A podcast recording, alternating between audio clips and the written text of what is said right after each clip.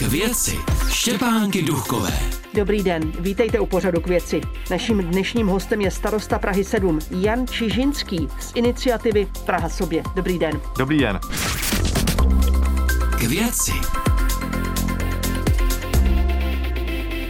Most, který se nikdy pořádně neopravoval, se teď konečně dočká. Na jaře začíná rekonstrukce Libenského mostu. Asi lidi teď nejvíc zajímá, jak se tam omezí doprava. Takže ten most bude vždycky pro pěší a pro cyklisty bude vždycky průchozí. Eh, ještě bych možná řekl, že ten most je skutečně unikátní. A on vydržel to, že byl určen od 60. let ke zboření. On to vydržel a když byl Adam Scheinher jako náměstek pro dopravu, když byl zvolen, tak je nechal otestovat a ten most vydržel zatížení 540 tun, což je zatížení, které jako na tom mostě nikdy ani nemůže být. To znamená, ten most byl velmi dobře postaven a zaslouží si tu rekonstrukci.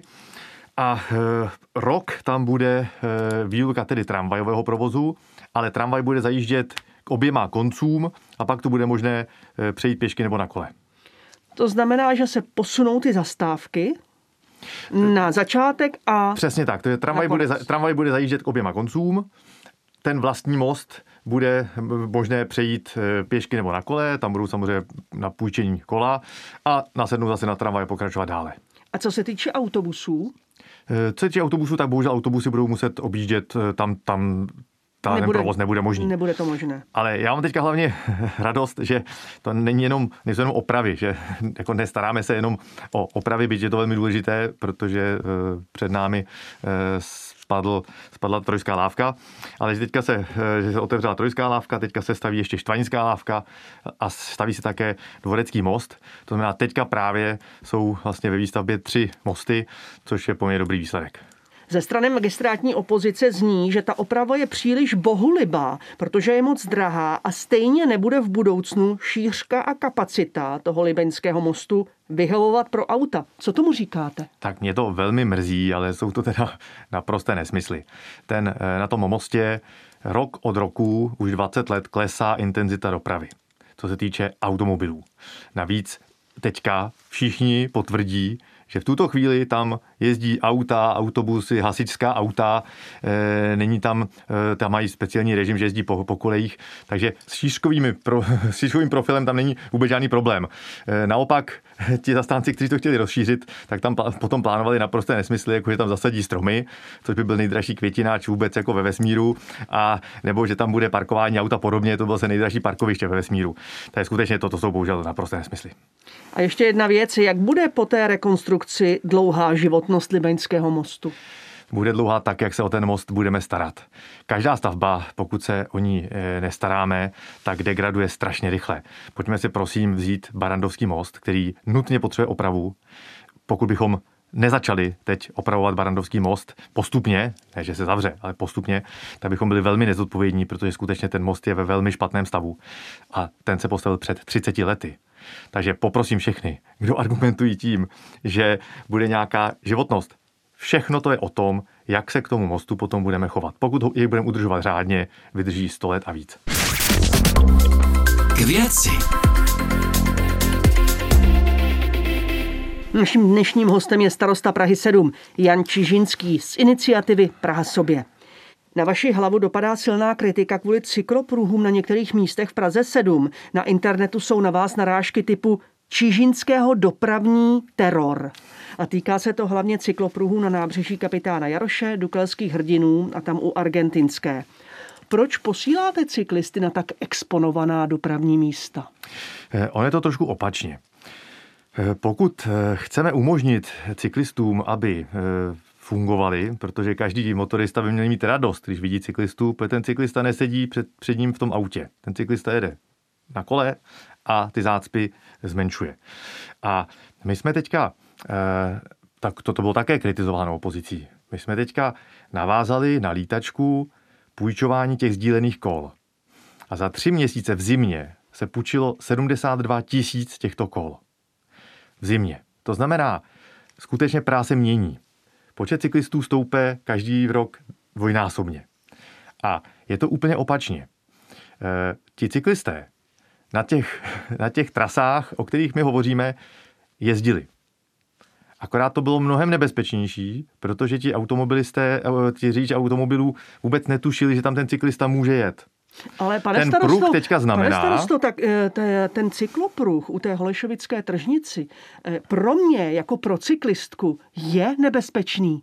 Dobře, Já bych ale- se tam bála vět. Tomu rozumím, tomu úplně respektuju, je možné taky projet podél, podél řeky, ale Aha, tak proč tam teda ty si, pruhy jsou, když bych mohla jako cyklista jet podél té řeky? Proč se tam vyhodili peníze za namalování pruhu? Eh, Protože to, protože ti, co jezdí rychle, tak nechtějí ohrozit maminky z kočárky, kteří se procházejí podél řeky a je to úplně v pořádku, tak nechtějí je ohrozit a jdou prostě po silnici. No ale, ale ty jsou zase ohroženi tím autem. No a ten cyklista si může vybrat, takže si vybere.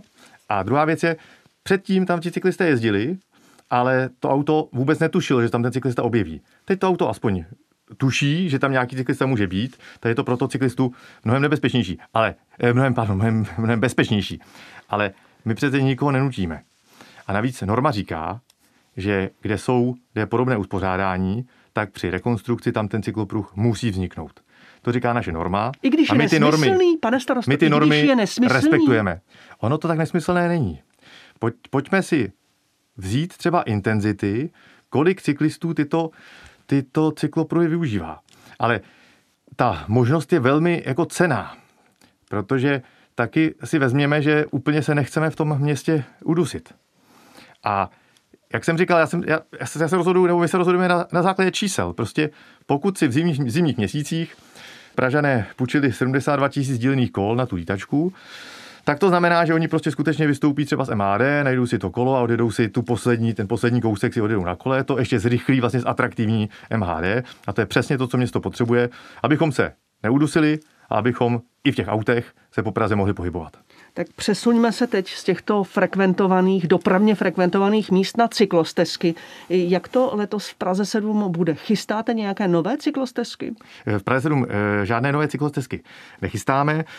7 mám teďka, musím říct, docela jako velkou radost i jako konkrétně dneska, protože dneska bude stavební firmě předán průmyslový palác. Ten, co vyhořel před 13 lety a my jsme, my jsme za tři roky tu rekonstrukci připravili, předtím se 13 let slibovalo a současně, když tady zmiňujete vlastně Prahu 7, tak mám taky radost, že se dokončuje teďka rekonstrukce letenského kolotoče, protože to je eh, unikátní eh, záležitost a, a prostě mnoho let ten kolotoč byl zavřený a spousta rodičů v Praze, kteří se tam vozili, tak, tak se báli a bojí, že jejich děti vyrostou, než se na tom kolotoči svezou. Takže ten kolotoč by skutečně teďka měl být dokončován a to je taky velká radost. A vy jste, pane starosto, volně přešel na další téma, které jsem já s váma chtěla komunikovat, a to je právě ten průmyslový palác, ta rekonstrukce, která konečně po tolika letech začne. Bude teď ten průmyslový palác, až to bude hotové, vypadat úplně stejně jako předtím, než to levé křídlo vyhořelo? Zvenčí bude vypadat stejně, zevnitř to bude samozřejmě jiné, protože bude to, splní to všechny, všechny náležitosti moderního výstavnictví, to znamená, tam budou všechny technologie, které jsou moderní, ale zvenčí ten rozdíl nepoznáte. To bude budou... skutečně, skutečně kopie toho původního. A budou ty technologie stejné jak nalevo, tedy ty nové, tak i napravo? Celé tam, to tam celé to, ano, celé to projde, celé se to rekonstruuje, to znamená i ten prostředek, i to pravé křídlo a samozřejmě se znovu postaví to vyhořelé levé křídlo. Už všeho byli památkáři a kolega Pavel Vyhnánek, který, který to má na starosti, tak odved skutečně obrovskou práci, protože připomenu, že skutečně předchůdci tedy 13 let slibovali a bohužel nic neudělali. Už jste zmínil slovo výstavnictví. To znamená, že tam opět budou výstavy, ale chystá se tam i něco dalšího. Jaké s tím máte plány? Já bych všem doporučil, aby se přišli na výstaviště podívat, protože teď, teď, teď protože prošlo obrovskou proměnou. Tam skutečně, když tam teďka, nebo na jaře, když tam přijdete, tak opravdu myslím, že si budete připadat jak ve vizualizaci některých jako dobrých projektů. Je tam skvělé hřiště pro děti, je tam griloviště, chodí tam lidé si objednávat vlastně na grill, je tam skatepark. Skutečně Běžte se podívat, protože výstaviště jako prošlo obří, odmě, obří proměnou a ještě jeho spodní část se vlastně otevřela stromovce, to znamená stromovka se rozšířila na úkor výstaviště. Je to tam prostě pěkný. Ještě co se týče té rekonstrukce průmyslového paláce, bude tam tedy potom nějaké omezení, že tam nebude možný vstup? Nebo to vůbec návštěvníci nepocítí? Návštěvníci samozřejmě pocítí, že ten areál té stavby bude oplocen. Ale vzhledem k tomu, že eh, teďka už to přístupné není, protože tam ty výstavy nebyly, tak si myslím, že jako nic jiného návštěvníci nepocítí. Pane starosto, děkuji, že jste přišel do pořadu k věci. Naschledanou. Naschledanou. Naším dnešním hostem byl starosta Prahy 7 Jan Čižinský z iniciativy Praha sobě. Děkuji vám za pozornost a těším se za týden zase naslyšenou. K věci.